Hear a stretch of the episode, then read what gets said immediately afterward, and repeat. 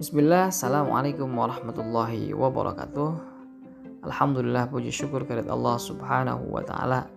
Salawat beserta salam semoga limpah curahkan kepada baginda Nabi Muhammad Sallallahu alaihi wasallam.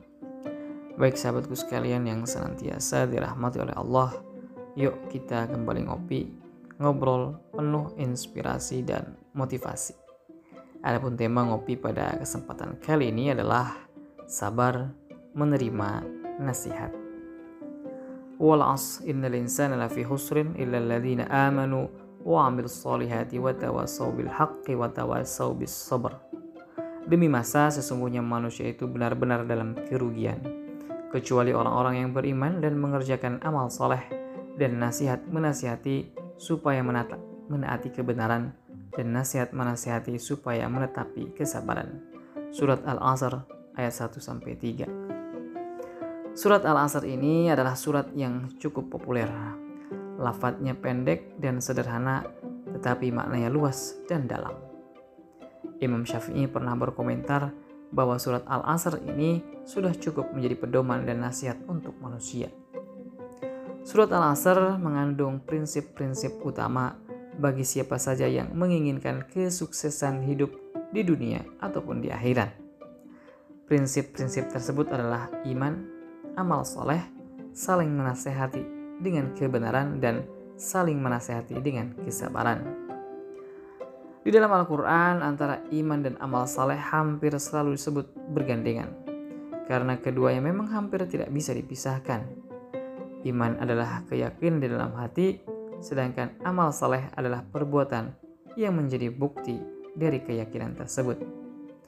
Banyak sekali hadis Rasulullah SAW yang menunjukkan kuatnya hubungan antara iman dan amal. Misalnya, barang siapa yang beriman kepada Allah dan hari akhir, maka hendaklah memuliakan tetangganya. Atau dalam hadis lain, Rasulullah SAW bersabda, tidaklah beriman seseorang itu hingga ia mencintai saudaranya sebagaimana mencintai dirinya sendiri. Selanjutnya adalah saling menasihati. Salah satu karakter utama agama Islam adalah saling menasihati. Bahkan dalam sebuah hadis disebutkan bahwa agama itu adalah nasihat itu sendiri. Di dalam surat Al-Asr ini kata saling menasihati disebutkan dalam dua bagian. Bagian pertama adalah saling menasihati dengan kebenaran. Maksudnya proses saling menasihati ini haruslah bertujuan untuk melaksanakan ketaatan kepada Allah dan menjauhi larangannya. Karena tujuannya yang mulia itu Islam mengajarkan agar nasihat itu diberikan dengan baik dan tutur kata yang baik. Kalaupun harus melalui diskusi atau perdebatan, hendaklah dilakukan dengan bahasa yang santun. Bagian kedua adalah saling menasehati dengan penuh kesabaran. Agar proses saling menasehati itu berjalan dengan baik, kesabaran harus menjadi modal utama bagi kedua belah pihak yang menasehati maupun yang dinasehati. Bagi yang memberi nasihat, kesabaran sangat diperlukan. Sebab ada sebagian orang yang sulit menerima nasihat. Seperti kisah Nabi Nuh alaihissalam yang menghabiskan waktu 950 tahun untuk mendakwahi kaumnya. Itu pun beliau tidak memperoleh banyak pengikut.